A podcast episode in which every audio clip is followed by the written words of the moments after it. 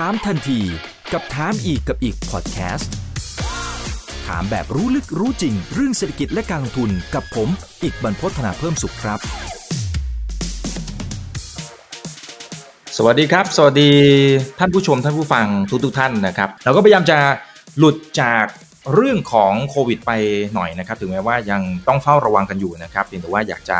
มีหลากหลายแง่มุมที่มันเกี่ยวข้องกับการลงทุนด้วยนะครับ แล้วก็ตั้งแต่วันที่ 14 เมษายนที่ผ่านมา จริงๆแล้วในวงการการลงทุนในต่างประเทศเนี่ยก็ค่อนข้างจะฮือฮาอยู่เหมือนกัน เมื่อทางฝั่งของ Coinbase Global Inc. นะครับก็เข้ามาจดทะเบียนอยู่ในตลาดหลักทรัพย์ NASDAQ เป็นที่เรียบร้อยแล้วนะครับ ซึ่งไอตัว Coinbase เนี่ยก็เป็นผู้ให้บริการตลาดซื้อขายแลกเปลี่ยนคริปโตเนี่ยที่ถือว่าใหญ่ที่สุด บนโลกใบนี้เลยนะครับก็เลยสร้างความมือหาอยู่พอสมควรนะครับ ซึ่งซึ่งพี่โจ๊กเองก็มีการเขียนบทความนะครับที่เกี่ยวข้องกับประเด็นนี้อยู่เหมือนกันนะครับ มันจะกลายเป็นจุดเปลี่ยนในโลกของการลงทุนในมุมไหนฮะโอ้ในโลกของการลงทุนเนี่ยหลาย ๆ คนรู้สึกนะฮะว่าตอนที่ Coinbase เข้ามา IPO เนี่ย เหมือนเราคือผมก็พยายามผมก็รู้สึกว่ามันเป็นอีเวนท์ที่ค่อนข้างใหญ่นะครับในในสายตาตัวเองเนี่ยก็รู้สึกว่าจริง ๆ มันก็ไม่ได้ต่างจากตอนที่เขาสร้างพวกบิตคอยน์อะไรขึ้นมาเลยนะคือความยิ่งใหญ่นั้นเลเวลประมาณนั้น แต่ว่าเราไม่ค่อยรู้สึกอะไรเลยเป็นเพราะว่าเราหยุดนะฮะถ้าเกิดใครที่อยู่ในใครที่อยู่ในแวดวงพวกเทรดพวกคริปโตเคอเรนซีหรืออะไรพวกนี้ จะรู้สึกว่าเป็นครั้งแรกนะครับ ผมก็ยังรู้สึกแบบนั้นเหมือนกันว่า เป็นครั้งแรกที่เราเพิ่งรู้สึกถึงความเรียกว่าเป็นเป็นเป็นความ 24/7 ของตลาดนี้จริง ๆ ที่พอวันที่คอยเบสมันเข้ามาปั๊บอะผมก็รู้สึกว่าเอ๊ะผมอยากจะลองซื้อขายคริปโตดูหรือว่าอยากจะลองซื้อขายในตลาดทุนปกติเนี่ยปรากฏทำไม่ได้นะ แต่พอเป็นคริปโตเนี่ยทำได้สามารถโอนได้ สามารถเปิด เปิดบัญชีก็ยังทำได้นะครับแล้วก็ยังซื้อขายได้ก็รู้สึกว่าโอ้อันนี้มันเป็นหนึ่งในเกมที่เรียกว่าสถาบันการเงินหลาย ๆ ที่เนี่ยไม่ได้มองไว้ว่าถ้าเกิดเหตุการณ์เนี้ยมันกลายเป็นเรื่องปกติของคนธรรมดาเนี่ยแล้วเขาจะสู้ยังไง อย่างที่สองเนี่ยที่ผมรู้สึกว่ามันตื่นเต้นมาก ๆ ในมุมของการลงทุน แล้วก็ในมุมของสถาบันการเงินเนี่ยก็คือ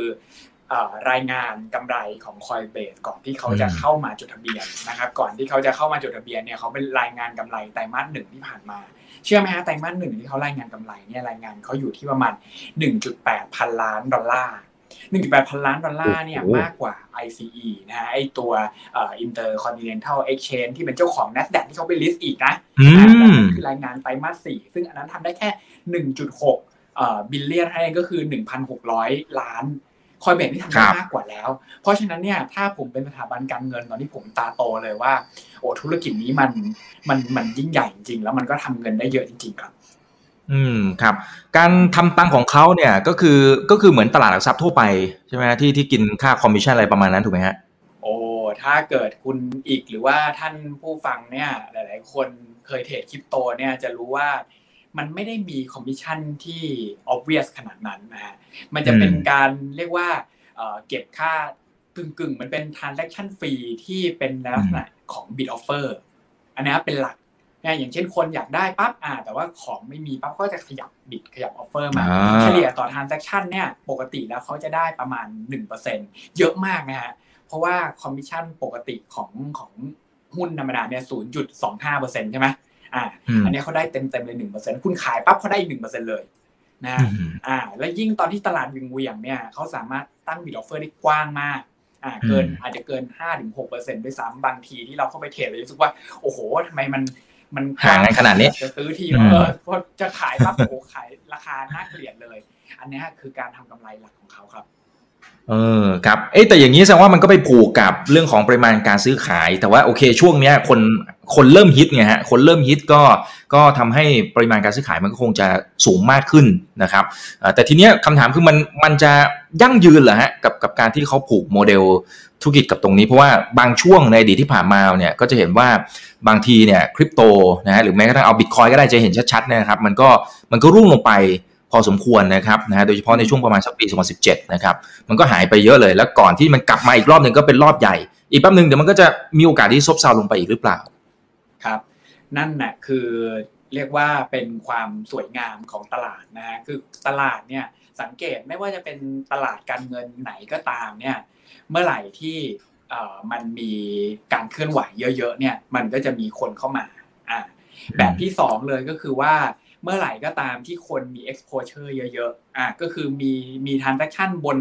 บนสินทรัพย์ที่เขามีอยู่ในตลาดเยอะๆเนี่ยคนก็จะเข้ามานะครับเพราะฉะนั้นสิ่งที่ตลาดจะทำเนี่ยคือทำได้ 2 แบบอะถ้าเกิดเขาคิดว่าเป็นโมเดลของ Coinbase เอง หรือว่าเป็นโมเดลของตลาดเนี่ยอย่างแรกคือเขาต้องหาของที่มันหวือหวาเข้ามาให้ได้ตลอดนะถ้าสังเกตก็คือว่าคริปโตเคอเรนซีเนี่ย หลายคนจะบอกว่าเอ๊ะมันมีจำนวนจำกัดไงบิตคอยน์ก็เลยซื้อขายกัน แต่ในความเป็นจริงเนี่ยการสร้างเหรียญใหม่ๆเนี่ยมันมัน infinity นะมันไม่มีจำกัด แล้วเหรียญใหม่ๆเนี่ยคือโอกาสที่จะบวกเยอะกว่าบิตคอยเช่นอะอย่างด็อกที่เราเทรดอะด็อกคอยเนี่ยจะเรียกว่าอะไรนะด็อกกี้หรืออีลอนมัสก์ บวกกันเป็นร้อยร้อยภายในวันสองวันเนี่ยอะแล้วถ้าเกิดเรามีเหรียญแบบนี้อีกสักสองสาอันอะมันก็ทำให้ตลาดเนี่ยมันมีมันมีความเคลื่อนไหวได้อยู่ตลอดเวลา อย่างที่สองก็คือว่าตอนเนี้ยพอคนเข้ามาแล้ว พอคนมี exposure แล้วเนี่ย มันปล่อยยาก อันนี้อันนี้ก็พูดกันตรงๆนะฮะอย่างตลาดที่แทบจะไม่มีการเคลื่อนไหวเลย แต่ว่าทุกคนมี exposure มากที่สุดน่ะมีอยู่ 2 ตลาดก็คือตลาดบอลอีกตลาดหนึ่งก็คือตลาดอัตราแลกเปลี่ยน ตลาดบอลเนี่ยชัดเจนว่าทุกคนจำเป็นต้องมีบอลแต่ว่าถามว่าราคาขยับไหมเนี่ยโอ้ขยับแบบกระจิตกระจิตมากนะฮะบางทีแบบผลตอบแทนนี่ขยับแบบ 0.01เปอร์เซ็นต์ต่อต่อวัน ซึ่งมันน้อยมากไม่น่าจะมีคนอยากจะเทรดแต่คนเทรดกันแบบเป็นแสนเป็นล้านต่อวันนะครับ เช่นเดียวกันอย่างเงินอย่างเงี้ยถามว่ามันเปลี่ยนแปลงเยอะไหมโอ้โหหลักเศษสตางค์นะครับ แต่ว่ามีคนใช้ตลอด เพราะว่าคนมี exposure อยู่รับเงินเดือนเป็นเงินบาท รับเงินเดือนเป็นดอลลาร์เนี่ยตรงนี้ยังไงก็จะมี เพราะฉะนั้นสิ่งที่ตลาดพวกนี้มองเห็นที่จะทำต่อไป คือต้องพยายามสร้างทั้ง2ออย่างนี้ พยายามใช้คนเนี่ยเข้ามา สิ่งที่เขาอยากจะทำเลยเนี่ยคือเขาอยากจะให้คำว่า Coinbase เนี่ยมันกลายเป็นเหมือนคำว่า Google หรือกลายเป็นคำว่า Facebook พอคนพูดถึงคริปโตเคอเรนซีปั๊บต้อง Coinbase อย่างเงี้ยในอนาคตเนี่ยมันมีโอกาสที่คนจะมี exposure กับเขาเยอะมากขึ้นเรื่อยๆครับ อืมครับแล้วตอนนี้เนี่ยมีคนที่ใช้งานเท่าที่เห็นตัวเลขนะครับ อย่างน้อยๆเนี่ยห้าสิบล้านรายไอตัวที่ที่ค่อนข้างจะ active ด้วยนะครับเนี่ยอะไรที่อะไรที่ทำให้ทางด้านของ Coinbase เขาเขาเป็นเบอร์หนึ่งในด้านนี้ฮะอย่างแรกเลยผมเชื่อว่ามันมาจาก 2 มิตินะครับหนึ่งก็คือหนึ่งก็คือการที่เขาเป็นการรวมตัวกันระหว่างคนการเงินกับคนไอทีมาตั้งแต่ต้นนะฮะเป็นเป็นสองคนที่เข้ามารวมตัวกัน เพราะฉะนั้นเขาจะมีความแตกต่างจากอันอื่น ถ้าเกิดถ้าเราไปดูพวกมาเก็ตอื่นเนี่ยจะสังเกตว่าคนที่เริ่มต้นเนี่ยส่วนใหญ่มักจะเป็นคนในแวดวงของเทคโนโลยีมาก่อน แล้วก็ไม่ได้มีความไม่ได้ไม่มีความเคยชิน ไม่ได้มีความคุ้นเคยกันกับภาคการเงินมากนักนะครับ แต่ถ้าเกิดเราไปดูทีมงานของคอยเบสเนี่ยเขาจะมีคนที่อยู่ในฝั่งของตลาดเงินค่อนข้างเยอะ อ่าพอเข้าไปปั๊มเนี่ยเขาก็จะเริ่มรู้แล้วว่าทำแบบนี้แหละอ่าคนถึงจะมาใช้ได้ แล้วพอเวลาเขามองเนี่ยเขาก็จะมองว่าโอเค วิธีการเนี่ยเขาไม่ได้คิดว่าจะทำแค่ให้คอยเบสเนี่ยเป็นเป็นเรียกว่า wallet สำหรับคนอเมริกาที่เป็นคนสมัยใหม่เท่านั้นนะครับ แต่เขาบอกว่าคอยเบสเนี่ยอยากจะให้เป็นแพลตฟอร์มสำหรับคนทั่วโลก อ่าอย่างบางคนที่เขาบอกว่าไม่เคยมีบัญชีธนาคารมาก่อนเลยเพราะว่าผมเปิดบัญชีธนาคารบางทีมันยุ่งยากซับซ้อนที่เหยียดเดินไปอ่าแต่ว่าอ่าหรือว่าบางทีโอ้โหต้อง KYC นานมากเลยเขาก็พยายามจะบอกว่าโอเค ของเขาเนี่ยไม่ต้องมีอะไรเยอะแยะอยากเปิดเปิดไว้ก่อนเลย แต่ว่าอนาคตเนี่ยถามว่าถ้าจะซื้อของอะไรค่อยมาทำอันนี้มันเป็นเป็นฟังก์ชันที่แบงค์ไม่เคยคิดมาก่อนนะไม่น่าเชื่อนะอ่าอย่างแบงค์เนี่ยเข้ามาเรายังฝากเงินแค่ร้อยกว่าบาทแต่เราทำ นี่ถ้าหลายคนไปเปิดบัญชีตอนนี้แล้วต้องไปพ่วงกับพวกไอไอเรียกว่า internet banking ของธนาคารนะจะรู้สึกเลยว่าการไปเปิดบัญชีของธนาคารนี่ใช้เวลาประมาณชั่วโมงกว่าๆกว่าจะเป็นนะกว่าจะ set up เอ่อแอปพลิเคชันโน่นนี่นั่นนะฮะแต่ว่า Coinbase เนี่ยเขาบอกเขาเขาจะต้องทำยังไงก็ได้ให้ ถ้าคนยิ่ง exposure น้อยๆเนี่ยอย่าทำอะไรเยอะ อันนี้เป็นจุดเด่น แล้วก็จุดที่ 2 เลยก็คือว่าเขาพยายามจะเปิดตลาดกับตลาดที่ สกุลเงินของบางประเทศเนี่ยมันมีความผันผวนสูงมาก เขาก็บอกว่าโอเค ประเทศพวกอย่างเงี้ยจริง ๆ แล้วมันมีความเสี่ยงด้านอัตราแลกเปลี่ยน แล้วก็มีความเสี่ยงด้านการชำระเงินด้วย เพราะฉะนั้นประเทศพวกนี้เหมาะที่จะมาใช้คริปโตเคอเรนซีเขาก็จะไปเจาะตลาดในประเทศกลุ่มนี้เลยนะครับ ซึ่งก็มีหลายประเทศเนี่ยที่เรียกว่าประชาชนของเขาเนี่ยเรียกว่าใช้ Coinbase เป็นเป็นแอปพลิเคชันพื้นฐานเหมือนเราใช้ internet banking เลยก็มีนะครับ เออคุณชีวินนะครับบอกว่า Coinbase IPO อยู่ที่ราคา 250 เหรียญ แต่ถ้าเป็น Binance อะ Binance เนี่ย ถ้าเข้าตลาดมันจะขนาดไหนนะครับ อืม นั่นน่ะสินะฮะ ใช่ ตรงเนี้ยผมเชื่อว่าคอยเบสเนี่ยเป็นเป็นเจ้าแรกนะฮะอ่าแล้วก็แล้วก็มีหลาย ๆ เจ้าถ้าเกิดคนที่อยู่ในวงการเนี่ยเขาก็จะรู้อีเวนต์บิดครับนะฮะลองนึกสภาพนะ ถ้าเกิดเขาเข้ามาจดทะเบียนใน แต่ไม่รู้ว่าจะเข้ามาจดในเซตหรือเปล่านะ แต่ถ้าเกิดเขาเข้ามาเนี่ย คิดว่าขนาดจะขนาดไหน อันนี้ก็ก็น่าติดตามเหมือนกันครับ อืมอืมครับครับซึ่งซึ่งพี่โจเองก็บอกว่าจริงๆ แล้วมันเป็นโอกาสของพวก d e f าด้วยถูกไหมฮะ ตรงนี้มันจะเป็นอีกหนึ่งจุดเปลี่ยนที่สำคัญของวงการนี้ด้วยนะแต่พอการเข้ามาจดทะเบียนอยู่ในตลาดทรัพย์รอบนี้เนี่ยจริงๆมันก็สร้างแหล่งกระเพื่อมแล้วแล้วก็อาจจะเป็นโอกาสสำหรับวงการ d e f าเหมือนกันนะฮะ จริง ๆ ผมรู้สึกว่าผมเนี่ยเป็นคนที่เรียกว่าอาจจะดูเหมือนอายุไม่เยอะนะฮะแต่ว่าผมมาเคยอยู่มาทั้งสถาบันการเงินในในในเกือบจะทุกรูปแบบ ไม่ว่าจะเป็นธนาคารบริษัทหลักทรัพย์นะครับ หรือว่าในฝั่งของบริษัทที่มันเป็น asset management เลย เพราะนั้นเนี่ยจุดหนึ่งที่ผมเห็นได้ชัดเจนล่าสุดตอนที่ d e f าเข้ามาเนี่ยคือในฝั่งของสถาบันการเงิน โดยเฉพาะอย่างยิ่งในฝั่งของธนาคารเนี่ย คือเราซื้อขายสกุลเงินกันเป็นเรื่องปกติ แต่ว่าเราไม่ซื้อขายไอ้คริปโตเคอเรนซีเป็นเรื่องปกติ แปลกไหมฮะ แต่ว่าเทรดเดอร์ทุกคนนี่มีหมดนะ อยากจะบอกนะครับคือเทรดเดอร์ทุกคนเนี่ยคือคือเกิดมาเพื่อเทรดอยู่แล้ว เพราะฉะนั้นเนี่ยเขาเห็นตลาดแบบนี้เขาวิ่งเข้าไปใส่อยู่แล้ว เพียงแต่มันมันดูเหมือนยังมันยังไม่ถูกต้องในเชิงของหลักการโดยไม่ทราบสาเหตุ ซึ่งในความเป็นจริงเนี่ยผมรู้สึกว่าพอ ตัวเลขรายได้กำไรอย่างเช่นของ Goldman Sachs เนี่ยล่าสุดออกมา ถ้าเกิดเขาเห็นคอยเบสที่หลักประมาณพันเกือบ 2,000 ล้านเนี่ยต่อให้เป็นช่วงของวิกฤตโควิดก็ตามเนี่ยแต่ถามว่ามันเท่ากับกำไรเขาเลยไหมมันสูสีเลยนะอะคือผมก็ไม่ได้เป็นนักวิเคราะห์ตลาดนะแต่ลองคิดดูว่าสมมุติว่าถ้าเกิดคอยเบสเนี่ยเขาทำได้สักประมาณสองหมื่นล้านอาเซนะครับแล้วเขาเทรดที่ PE ประมาณ 10 เท่า แค่นั้นเองนะ อ่าสองหมื่นล้านเนี่ย ต่อไตรมาสนะฮะเอาไปเอาไปคูณคูณสี่กลับมาได้ประมาณแปดหมื่นอ่าเซซะว่าเขาเทรดสิบเท่าเนี่ยเขาก็เขาก็ได้ได้ประมาณแบบ Market Cap แสนล้านไม่ใช่เรื่องง่ายๆ ซึ่ง Market Cap แสนล้านนี่มันก็เท่ากับโกลแมนแซกนะฮะอ่าเพราะฉะนั้นเนี่ยถ้าเกิดมองโลกในแง่นี้เนี่ย สถาบันการเงินผมเชื่อว่าโอกาสที่จะอยากเปิดโต๊ะเทรดพวกอย่างเงี้ยมีเยอะมากมายแน่นอนนะครับ เช่นเดียวกับในฝั่งของ asset management เนี่ยก็คิดว่า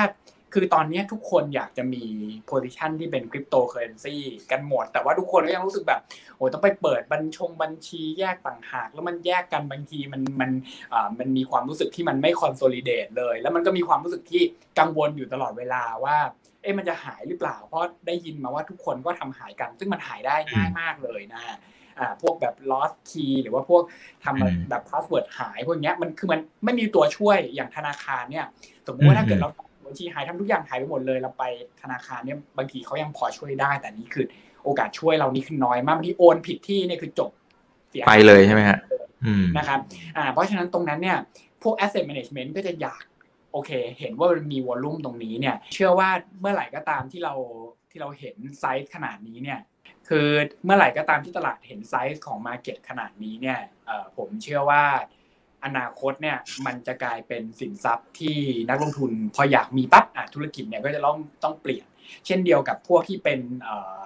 เช่นเดียวกับพวกที่เป็นหลักทรัพย์ธรรมดานะครับณปัจจุบันเนี่ยเราบอกว่าโอเคเราเรามีเทรดหุ้นโอเคมันอาจจะหวือหวาระดับหนึ่งนะครับ แต่ว่าถ้าลองเปรียบเทียบแล้วเกิดถ้าเกิดมีเหรียญเข้ามาด้วยนะครับ แล้วก็ทำเป็น multi-platform เนี่ยผมเชื่อว่าก็อาจจะเป็น หลาย ๆ เป้าหมายของบริษัทหลักทรัพย์ ไม่ว่าจะเป็นทั้งเมืองไทยแล้วก็ต่างประเทศเหมือนกันครับ เพราะฉะนั้น Wall Street เนี่ยรับรองว่าเปิดเกมใหม่กันเต็มที่แน่นอน แล้วก็ครั้งนี้เนี่ยคือถ้าเกิดจะมี regulator หรือว่า SEC เนี่ยมาขอเบรกเนี่ยผมยังผมยังเชื่อว่าทุกคนอาจจะไม่ยอมเบรกแล้วก็ได้ เพราะว่าเห็นขนาด opportunity ที่ใหญ่มหาศาลขนาดนี้ครับ ครับคุณโอจิตินมานะครับบอกว่าการที่ Coinbase เข้าตลาดเนี่ยมันจะทำให้โลกคริปโตเคอเรนซีเนี่ยมันจะเป็นที่นิยมมากขึ้น หรืออย่างน้อยๆเนี่ยมันจะมีเสถียรภาพมีความมั่นคงมากขึ้นไหมคะมันมันเป็นอีกจุดหนึ่งที่ที่เป็นจุดอ่อนของคริปโตเหมือนกันเรื่องความผันผวนอ๋ออันนี้เนี่ยผมเชื่อว่ามันมันเป็นอะไรที่ค่อนข้าง ตตอบยากนะเพราะไม่มีใครรู้นะฮะแล้วก็ในอนาคตเนี่ยผมเชื่อว่าก็ก็ต้องตามดูพร้อมกันทุกคน แต่ว่ามีสองสามคำถามที่เราควรต้องถามตัวเองก่อนที่จะมาถึงคำถามนี้นะครับ ก็คือว่าเอ๊ะถ้าตลาดคริปโตเคอเรนซีมันมันยิ่งใหญ่จริง ๆ เนี่ยเอ๊ะทำไมคอยเบสไม่ทำ ICO ของตัวเองในในในตัวเองไปเลยล่ะอะถูกไหมเพ ราะว่าเขาก็ไม่ต้องมานั่งทำ IPO ก็ได้ไม่เห็นต้องมาเทียบชั้นกันกับบริษัทการเงินปกติ หรือว่ามาทำแบบเดียวกันกับ Google Facebook ที่เขาก็เคยบอกแล้วว่าแบบไอ้ธุรกิจแบบนี้มันมันล้าหลังไปแล้วหรือเปล่านะครับอันนี้เป็นเป็นข้อแรกที่ต้องถามนะครับ แล้วก็ข้อสองเนี่ยคือคือ Coinbase กับ Cryptocurrency เนี่ยมันลิงก์กันก็จริง แต่ว่าทุกครั้งที่มันมี IPO ใหญ่ ๆ เนี่ย บางครั้งเนี่ย มันมักจะเป็นสัญญาณบางอย่างกับตลาดนั้นนะฮะอย่างเช่นถ้าเราย้อนกลับไปเนี่ยจะเห็นว่า Goldman Sachs ก็ก็ IPO ตอนปี 1999 นะหลังจากนั้นธุรกิจการเงินก็จบนะฮะคือคือมันไม่ได้ไปได้ไกลเกินกว่านั้นอ่ามันมีเขาก็บอกว่าอย่าง Glencore เนี่ยที่เทรด commodity IPO ตอนปี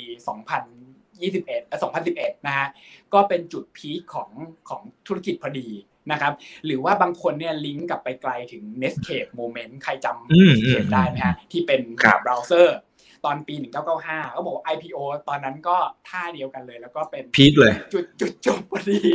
ของธุรกิจเบราว์เซอร์นะฮะ อันนี้ก็ก็ไม่แน่ใจเหมือนกันว่าสุดท้ายเนี่ย Coinbase จะกลายเป็น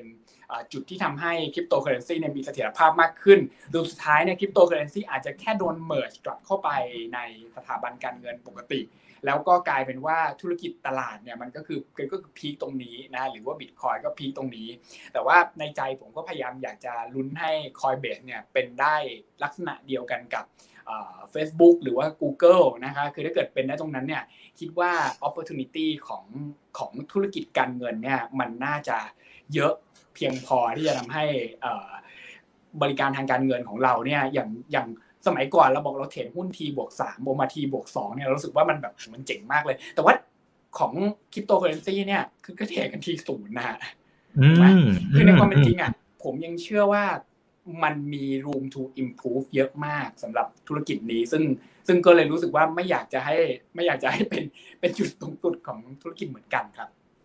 ครับครับแต่ประเด็นผมว่าก็น่าสนใจนะ เพราะว่าพอไปดูวัน IPO เนี่ยนะครับปรากฏว่าคนที่เป็นเจ้าของนะฮะคนที่เป็นผู้ก่อตั้งแล้วก็เป็น CEO เนี่ยคุณไบรอันแอมสตรองเนี่ยนะครับขายขายหุ้นออกไปนะ ขายหุ้นออกไปแล้วกำไรแบบเละเทะเลยนะครับ คือจริงๆ ขายไปไม่เยอะนะประมาณสัก 1.5%ของที่เขาถืออยู่นะครับ แต่ว่าตัวเลขเม็ดเงินเนี่ยมันอยู่ที่ประมาณ 291 ล้านเหรียญนนะครับ ก็คูณคร่าวๆประมาณสักเกือบหมื่นล้านอะนะครับแล้วไม่ใช่เขาคนเดียวไง จริงๆแล้วมันก็มีคนที่เป็น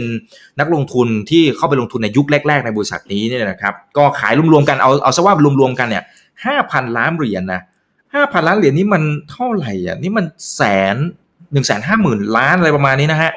คือมันก็เลยมีคำถามตามมาว่า เออหรือ หรือมันจะกลายเป็นจุดพีคจริง ๆ เหมือนที่ที่โจ๊กบอกเมื่อกี้หรือเปล่าทำไมเขาต้องขายมาขนาดนี้ถ้าเขาเชื่อว่าเอ้ยอันนี้คืออนาคตนะฮะทำไมต้องขายมาขนาดนี้ก็จริง ๆ จริง ๆ เรื่องนี้เนี่ยในในต่างประเทศเขาก็ถกกันเยอะพอสมควรเหมือนกันนะว่าเออทำไมถึงขายอะพี่โจ๊กมองไงฮะคือผมเชื่อว่าอย่างแรกเลยก็คือว่าประเด็นเนี้ยมันเหมือนกับนักลงทุนทั่วไป เหมือนกันนะฮะก็คือ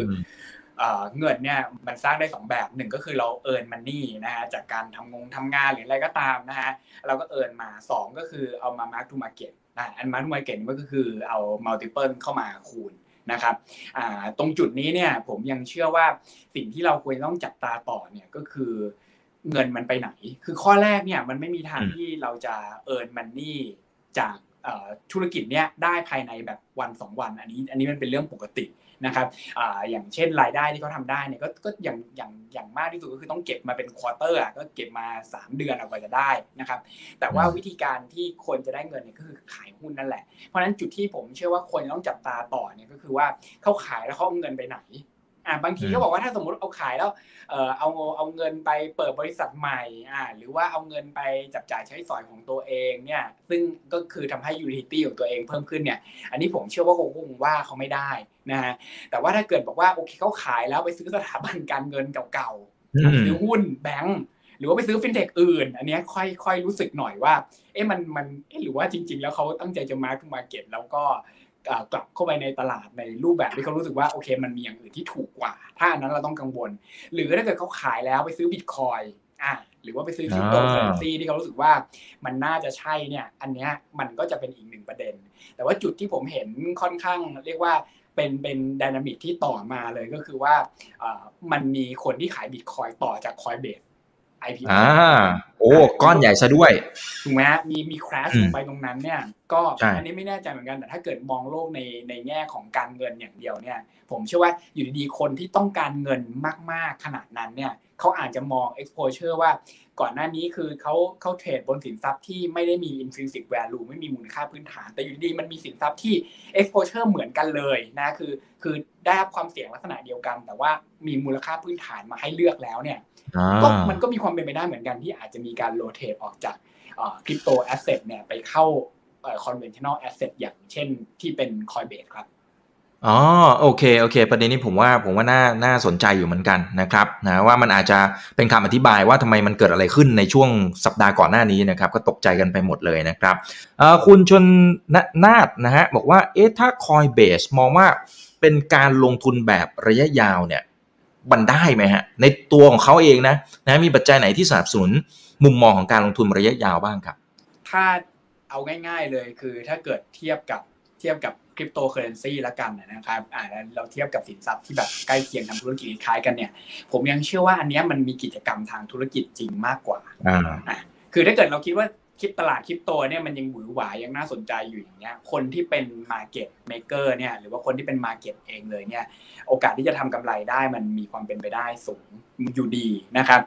แต่อย่างที่ 2 ที่น่าสนใจก็คือว่าหลังจากนี้เนี่ยถามว่า e a r n i n g มันจะได้ขนาดนั้นไหมมันต้องใช้ 2 อย่างหนึ่งก็คือเขาต้องรักษา Market Share ได้ อย่างที่ผมคุยกับคุณอีกไปตอนต้นนะครับว่าเขาโชว์รายได้ขนาดนี้เนี่ยเราต้องคราวนี้พอเข้าเป็นบริษัทจดทะเบียนเขาต้องรายงานตลอดแล้วนะ ว่าทำรายได้จากอะไรบ้างนะฮะคือมันก็จะมีคู่แข่งเพิ่มเข้ามามากมาย ตรงนี้เขายังจะสามารถรักษาฐาน Market Share ได้หรือเปล่า ซึ่งในมุมของการเงินเนี่ยผมยังเชื่อว่า คือการที่ Coinbase จะ evolve ตัวเองไปเป็นสถาบันการเงินแบบ traditional กับการที่ traditional bank จะย้ายตัวเองมาเป็น fintech เนี่ยคือมันยากง่ายต่างกัน นะมันมันสะสมความเรียกว่าความเชื่อมั่นที่ต่างกัน เพราะฉะนั้นน่ะผมเชื่อว่า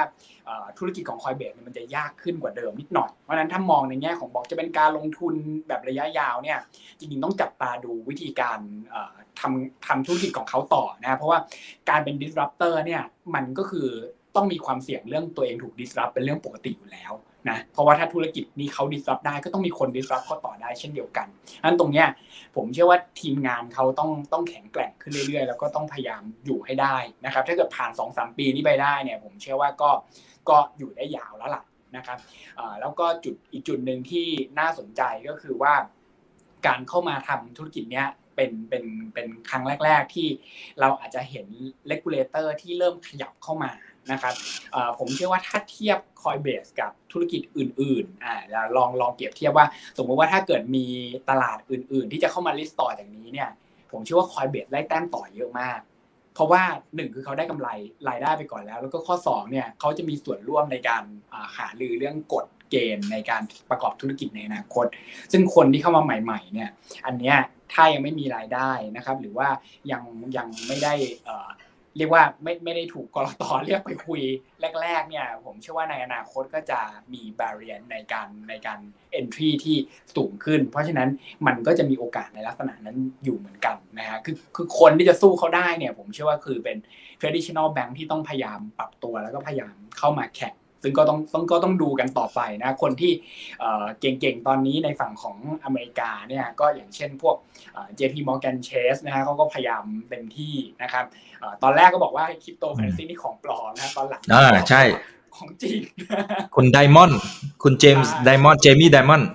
ใช่นะ ก็อันนี้ก็ต้องกลับเข้ามาดูหรือว่าจะเป็นในฝั่งของ Goldman ก็เริ่มก็เริ่มคิดว่าอยากจะลองทำแล้วคนที่ทำแล้วน่าจะ work จริงอย่างเช่นตอนนี้ ETF ที่เป็นบิตคอยเลยเนี่ยก็จ่อคิวที่จะ IPO อยู่ประมาณ 5-6 เจ้านะครับ ซึ่งตรงนี้ถ้าเกิดออกมาปั๊บก็จะเป็นจุดที่แย่งตลาดของบิตของ Coinbase ไปฮะแต่แต่ถ้าย้อนกลับไปก่อนหน้านี้ที่พี่โจ๊กนะครับ ก็บอกว่าเนี่ยถ้าสมมติเขามาก่อน เพื่อนแบบนี้เนี่ยนะครับมันก็จะกลายเป็นเหมือนกับพวก Facebook เหมือน Google อะไรต่างๆ ถ้ามันเป็นอย่างนั้นจริง ๆ เนี่ย มันจะเกี่ยวข้องอะไรกับเราอะในฐานะที่เราเป็นนักลงทุนไทยเนี่ยมันมีมุมไหนที่เราจะคว้าโอกาสได้บ้างครโอ้ผมว่าก็คงมีหลายโอกาสเลยนะครับ อย่างแรกเลยก็คือว่ามันก็จะเป็นคล้ายๆหนึ่งสถาบันการเงินระดับโลกที่หลาย ๆ คนก็ต้องก็ต้องก็ต้องมี exposure บ้างนะครับ อย่างเช่นของเราเนี่ยอย่างผมก็มีบัญชี คอยเบสอยู่สมัยก่อนเป็น PayPal เนี่ยยังไม่ค่อยโดดเด่นขนาดนี้นะครับเพราะว่าสินทรัพย์ข้างในเนี่ยอาจจะบอกว่าไม่ได้ไม่ได้ตื่นเต้นเท่า แล้วก็พยายามจะเน้นในด้านของอ่า transactional banking ซึ่งซึ่งมันก็สู้กับ traditional bank ยากอยู่แล้วนะแต่ว่าถ้าเป็นของ Coinbase เนี่ยเกิดนึกสภาพว่าอันที่ง่ายที่สุดเลยก็คือว่าถ้าเกิดเขามี asset อื่น ๆ เข้ามาเนี่ยอย่างถ้าเราเป็นนักลงทุนเนี่ย คริปโตเคอเรนซีไม่ต้องพูดถึงอะเราเข้าถึงได้เร็วมาก ถ้าในอนาคตเขามี currency อื่น ๆ เข้ามาอีกเยอะนะฮะอันนี้เราก็จะเข้าถึงได้เช่นเดียวกันนะครับแล้วก็เรียกว่าเป็น channel ที่เราเข้าไปทีเดียว สามารถซื้อได้หลายอย่างเลยในอนาคตถ้าเกิดแบบมีการลงทุนแบบเดิมๆของเราอย่างเช่นหุ้นหรือบอลเข้าไปอยู่ในแพลตฟอร์มของเขาได้เนี่ยอนาคตผมเชื่อว่าก็ ก็จะเป็นแพลตฟอร์มที่ทุกคนรู้สึกว่ามันก็ซื้อขายง่ายนะลองนึกสภาพว่าเราเป็นคนไทยเนี่ยคือการที่จะไปซื้อกองทุนต่างประเทศ หรือว่าการที่จะไปลงทุนต่างประเทศตอนนี้เนี่ยโอ้โหทีบวกสามถึงทีบวกห้าเป็นต้นไปเนี่ย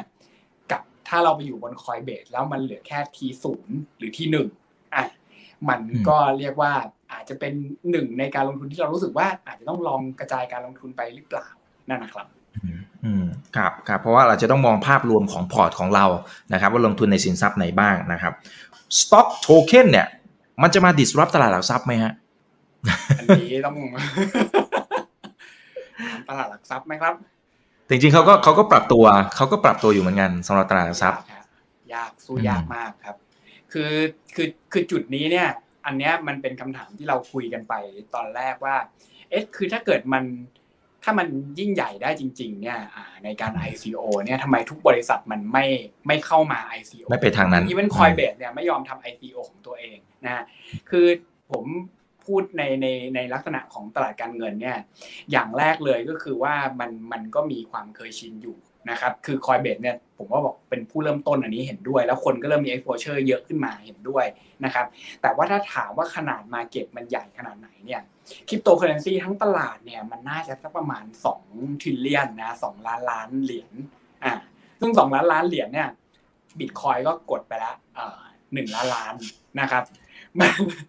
มันคิดว่าตรงนี้เนี่ยคือสมมุติว่าเรามีบริษัท even สมมติ Coinbase เข้ามาจดทะเบียนในของตัวเองเนี่ย มันก็จะกดไปประมาณแบบห้าเปอร์เซ็นของ Market Cap อ่านึกสภาพว่าสมมุติว่าเราเอาเทสลาเข้ามาเทสลาเนี่ยประมาณหกแสนล้านอะเล็กกว่าเล็กกว่าบิตคอยน์นิดหน่อยนะฮะแต่มันก็จะใหญ่เกินไปอะถ้าเอาเข้ามาหมดเลย หรือว่าถ้าเกิดใครที่อยากได้เงินก้อนใหญ่ ๆ เลย แล้วก็อยากจะถึงมือผู้ถือหุ้นจริง ๆ แล้วก็สถาบันจริง ๆ เนี่ย ผมว่าก็ยังต้องกลับไปที่ traditional market อยู่ นะครับ แต่ว่าถ้าเป็นนักลงทุนรายย่อยอย่างเรา อันนี้ผมเชื่อว่าการการ ICO หรือตัดเอาเฉพาะบางส่วนอาจจะหนึ่งเปอร์เซ็นต์อ่าแล้วทำมาเป็น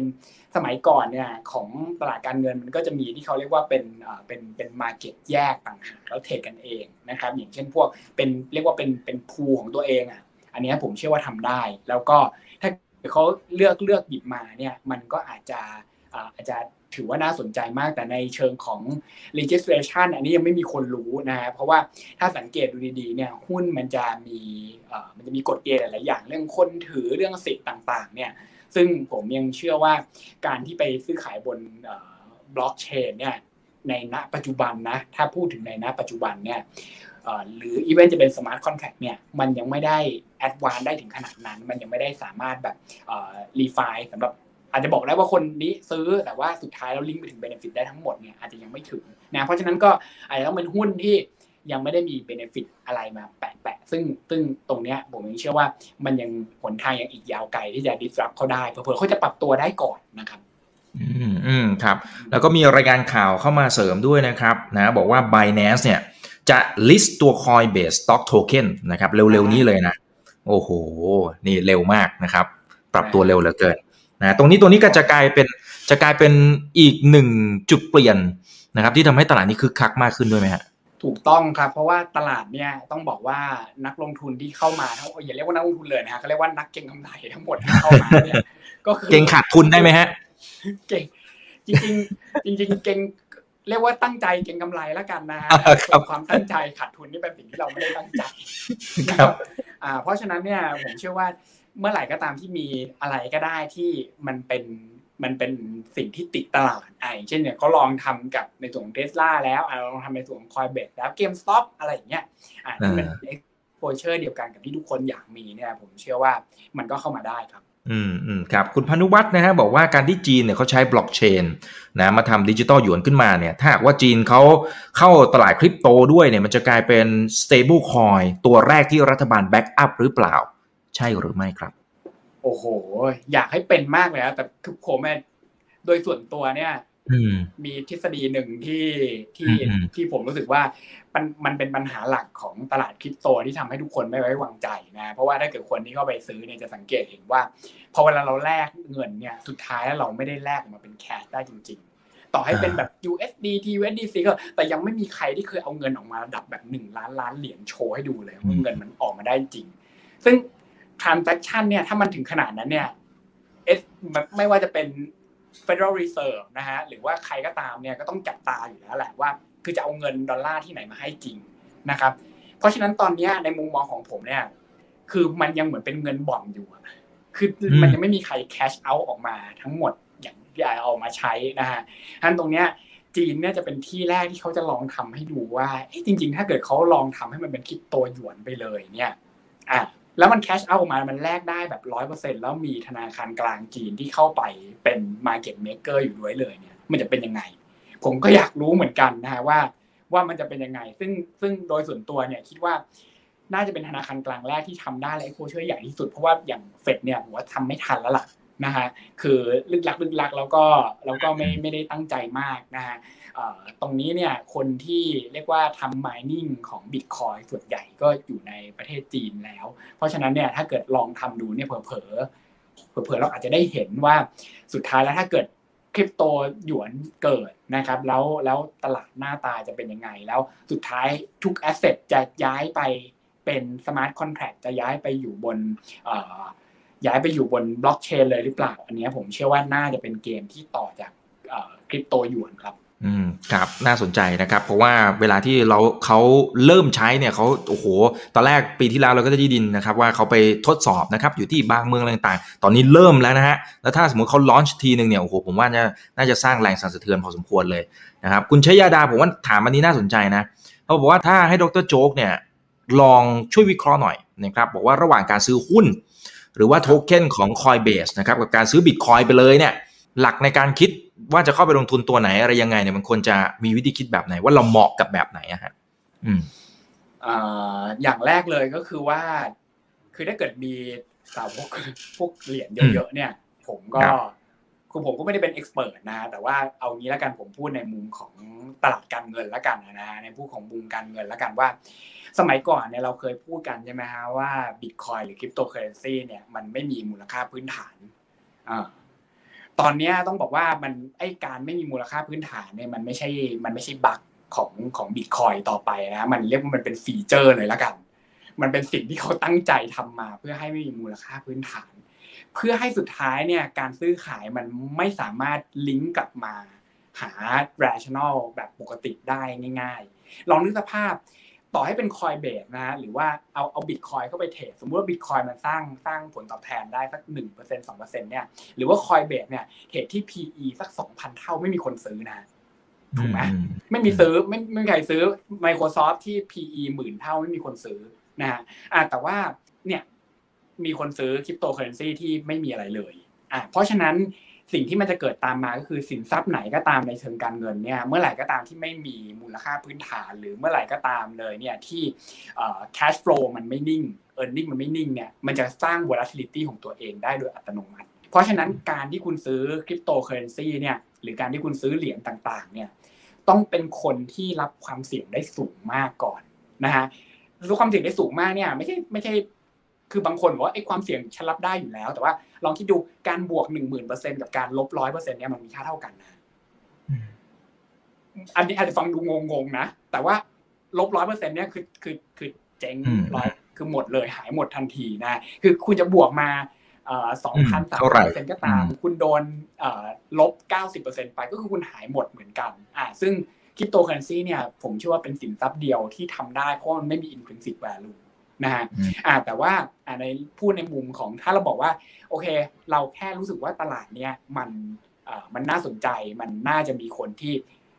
นักเก็งกำไรที่โอ้โหเข้ามาเทรดกันอย่างบ้าคลั่งแน่นอน เพราะฉะนั้นนะคนที่ทำธุรกิจเป็นตลาดเนี่ยมันมีโอกาสที่จะทำกำไรต่อ อันนี้คือเราเกาะไปกับธุรกิจฟินเทคอะธุรกิจฟินเทคเนี่ยมีกำไรละ ต่างจากคริปโตนะฮะอ่าต่างจากคริปโตละคริปโตไม่ไม่มี backup ไม่ต้องมีอะไรเลย พิมพ์เหรียญขึ้นมาเองใหม่ให้แจกคุณได้เลยอ่าแต่อันเนี้ยเขาบอกว่าเขามีกำไรเป็น backupเพราะฉะนั้นน่ะความผันผวนมันจะน้อยลงโดยอัตโนมัติ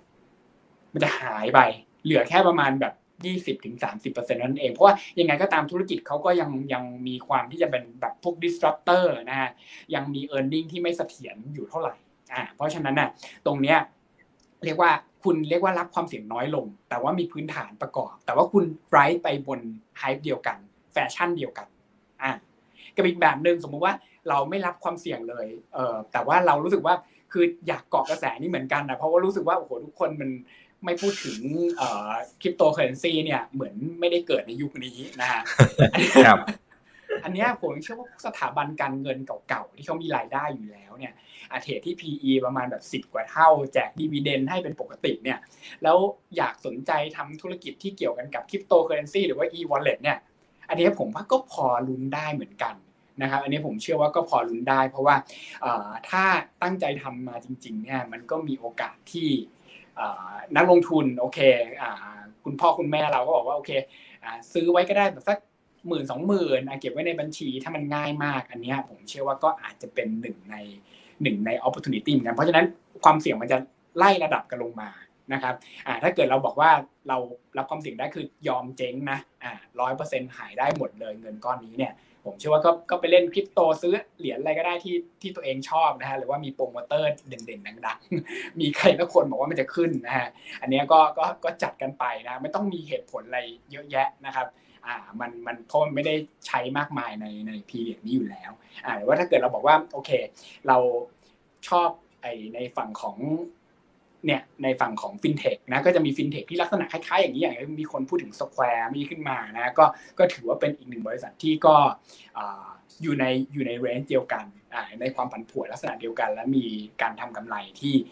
ในธุรกิจที่ใกล้ๆเคียงกันอันนี้ก็มีหลายอันจะเป็นกองทุนที่ลงทุนในฟินเทคก็มีหลายกอง นะครับ เช่นเดียวกันแต่ถ้าเกิดสุดท้ายแล้วเราบอกว่ารับความเสี่ยงไม่ค่อยได้เลย แต่ว่าเรายังรู้สึกว่ามันก็น่าสนใจนะตีนี้เนี่ยผมเชื่อว่าพวกสถาบันการเงิน โดยเฉพาะยิ่งในฝั่งของอเมริกา แล้วก็ในฝั่งของจีนเนี่ยอันนี้น่าสนใจนะครับ โอกาสยังมีเยอะครับ ถ้าธนาคารกลางเขาออกกฎค่าคู่แข่งรายใหญ่นะเงินมหาศาลก็อาจจะย้ายเข้าไปคอยเบสคอยคอยเบสก็ได้นะฮะอันนี้อันนี้เห็นด้วยไหมฮะคู่แข่งรายใหญ่คือ อืม อืม อืม ไม่ไม่ได้ขยายความ คนจะเข้ามาลิสต์ต่อจะยากขึ้นหรืออะไรอย่างนี้ไปมันก็มีมีน่าจะเป็นมุมนั้นด้วยหรือว่า อ่า คือคือกฎมันเข้มมากซะจนคนอื่นเข้ามา ไม่อยากจะเข้ามาไม่ได้ละอ่าอันนั้นก็มีความเป็นไปได้เช่นเดียวกันนะครับ แต่ว่าธุรกิจเนี้ยพอเวลาคุณเข้าแล้วคุณก็ไม่ได้ออกง่าย ๆ เหมือนกัน เหมือนอย่าง Facebook เนี้ยฮะก็ก็ณปัจจุบันถามว่าใครที่ตั้ง social network ขึ้นมาใหม่ถามว่าจะมีคนใช้เยอะๆไหมเนี่ย มันอาจจะไม่ได้อยู่ที่กฎก็ได้ มันอาจจะอยู่ที่เขาก็ไม่อยากจะมาอยู่แล้วเพราะเขารู้สึกว่าหนึ่งคือก็ก็ไม่รู้จะสู้ Facebook ได้ยังไงนะฮะคือจะเอาอะไรไปสู้ข้อ 2 ก็คือว่าในส่วนของเรื่องพวก regulatory ก็โอเคต้องต้องตอบโจทย์มากขึ้น ถ้าเทียบกับในช่วงที่ Facebook ทำแรก ๆ ไม่เคยต้องไม่เคยต้องคุยกับ regulator อะไรเลย อันนี้ก็ ก็พอมีความเป็นไปได้เหมือนกัน แต่ผมเชื่อว่าไม่ใช่ประเด็นใหญ่ สิ่งที่ต้องกลัวจริง ๆ เนี่ย ผมเชื่อว่าเป็นเรื่อง regulatory แต่ว่าเป็นอีกคนละสไตล์นะ อย่างเช่น เรื่องภาษี ภาษีที่เกิดจากการทำกำไรบนคริปโตเคอเรนซีเนี่ย อันเนี้ยปกติแล้วแต่ก่อนมันคือมันคือมันน้อยคนก็จะรู้สึกว่าเออมันมันเอ๊มันไม่เป็นไรไหมก็ปล่อยไปนะฮะอย่างเช่น อย่างที่ผมบอกไปว่า Market Cap ของ ของบิตคอยน์เนี่ยมันดูตื่นเต้นมากเลยมันใหญ่มากเลยหนึ่งล้านล้านแต่มันก็ขนาดพอๆกันกับหุ้น Apple ตัวเดียวแล้วคือเราจะบอกว่าคือกำไรของบิตคอยน์เนี่ยต้องเสียภาษีเยอะกว่าอื่นเนี่ยมันก็ในมุมของ regulator ผมก็เชื่อว่าผมเขาก็ไม่ได้รู้สึกว่าเขาอยากจะเข้ามายุ่งตรงนี้อยากจะเข้ามาเก็บอะไรมากมายนักนะแต่ว่าถ้าเกิดสุดท้ายแล้วมันกลายเป็นว่า ทุกคนมีคนอเมริกาทุกคนมีพิมพ์เช็คแจกเงินไปเพื่อกระตุ้นเศรษฐกิจทุกคนเอาไปซื้อ เหรียญกันหมดเลย Doge บิตคอยน์ก็ว่าไปนะแล้วมันกลายเป็นว่ามันกระทบกับคนในวงกว้าง มันกระทบกับภาพเศรษฐกิจแล้วกระทบกับเสถียรภาพของเศรษฐกิจจริงๆเนี่ยอันนี้ผมเชื่อว่าต้องต้องกังวล เพราะว่าอย่างอเมริกาเนี่ยก็สมัยก่อนก็ก็เคยทำให้เราเห็นมาแล้วนะครับว่าเขาก็เคยแบนการถือทอง คนที่ถือทองในอเมริกาก็เคยผิดกฎหมายมาแล้วนะคนที่จะเอาบิตคอยเนี่ยอย่างที่ผมบอกว่าตอนเนี้ย ทุกคนแลกได้เต็มที่คือแลกมาอยู่จบที่ USDT แต่ยังไม่ได้แลกออกมาเยอะขนาดที่แลกมาจริงมันแลกเป็นดอลลาร์ได้ระดับหนึ่งนะแต่ไม่มีใครเคยแลกแบบเยอะๆแบบเป็นหนึ่งล้านสองล้านเหรียญแบบรายคนนะฮะเหมือนอย่างของของไทยเราก็เหมือนกัน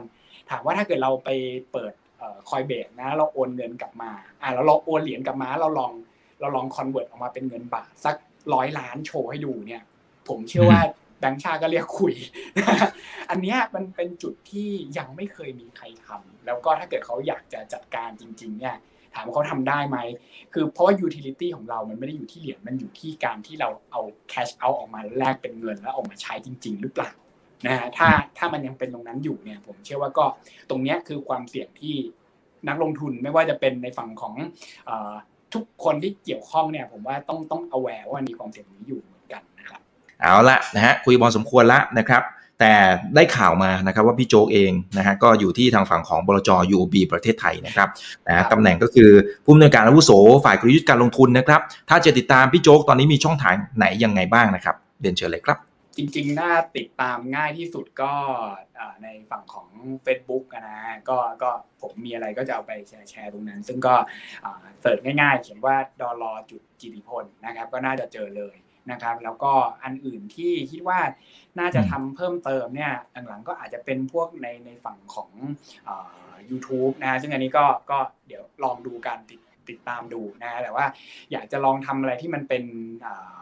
เกี่ยวกับการลงทุนนะครับ แล้วก็กองทุนมากขึ้นครับ ครับกลับไปติดตามไป Follow กันได้นะครับนะก็เป็นความรู้ดีๆ ที่มาแชร์ให้กับพวกเราเป็นประจำเลยนะครับ เดี๋ยวครั้งหน้าจะเป็นเรื่องไหนยังไงเดี๋ยวรอติดตามชมกันนะครับ อย่าลืมนะครับว่าเริ่มต้นวันนี้ดีที่สุด ขอให้ท่านโชคดีและขอให้มีอิสรภาพในการใช้ชีวิตครับ นี่คือถามทันทีโดยเพจถามอีกกบิกับผมอีกวันพศครับ วันนี้ลากันไปก่อน สวัสดีครับ